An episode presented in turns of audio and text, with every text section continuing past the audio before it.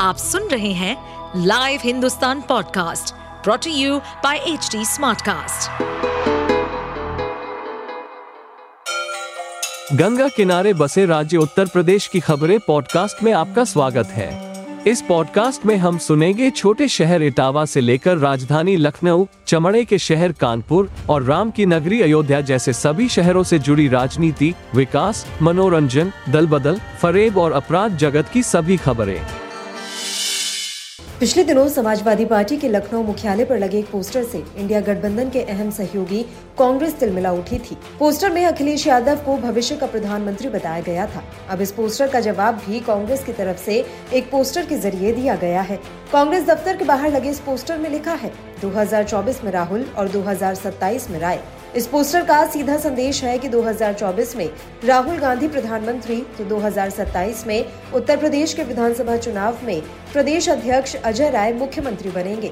वहीं इस तरह का पोस्टर लगाए जाने पर खुद अजय राय ने भी प्रतिक्रिया देते हुए कहा कि कार्यकर्ताओं की अपनी भावनाएँ उन्होंने अपना प्रदर्शित किया है भावनाओं को। और मैं इतना ही कहना चाहूँगा 2024 पहले भाजपा को हटाया जाए, राहुल जी को बनाया जाए देश का प्रधानमंत्री, उसके बाद संघर्ष होगा, सड़कों पर भीड़ी भीड़ा होगी, फिर देखा जाएगा क्या होगा।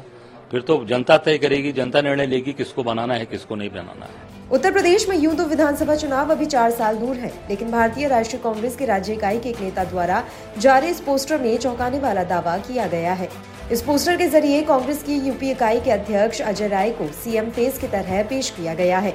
पोस्टर में लिखा गया है 2024 में राहुल 2027 में राय। देश प्रदेश बोल रहा है, हाथ के साथ आए। इसके अलावा पोस्टर में कथित चुनावी वादे भी किए गए हैं। इसमें जातिगत जनगणना, महिला आरक्षण, पुरानी पेंशन स्कीम, किसानों को एमएसपी, रोज़गार और वृद्धा पेंशन सरीखे वादों का ज़िक्र किया गया है। दरअसल मध्य प्रदेश में इंडिया गठबंधन के तहत सीट न मिलने से बौखलाई समाजवादी पार्टी अकेले चुनाव लड़ रही है।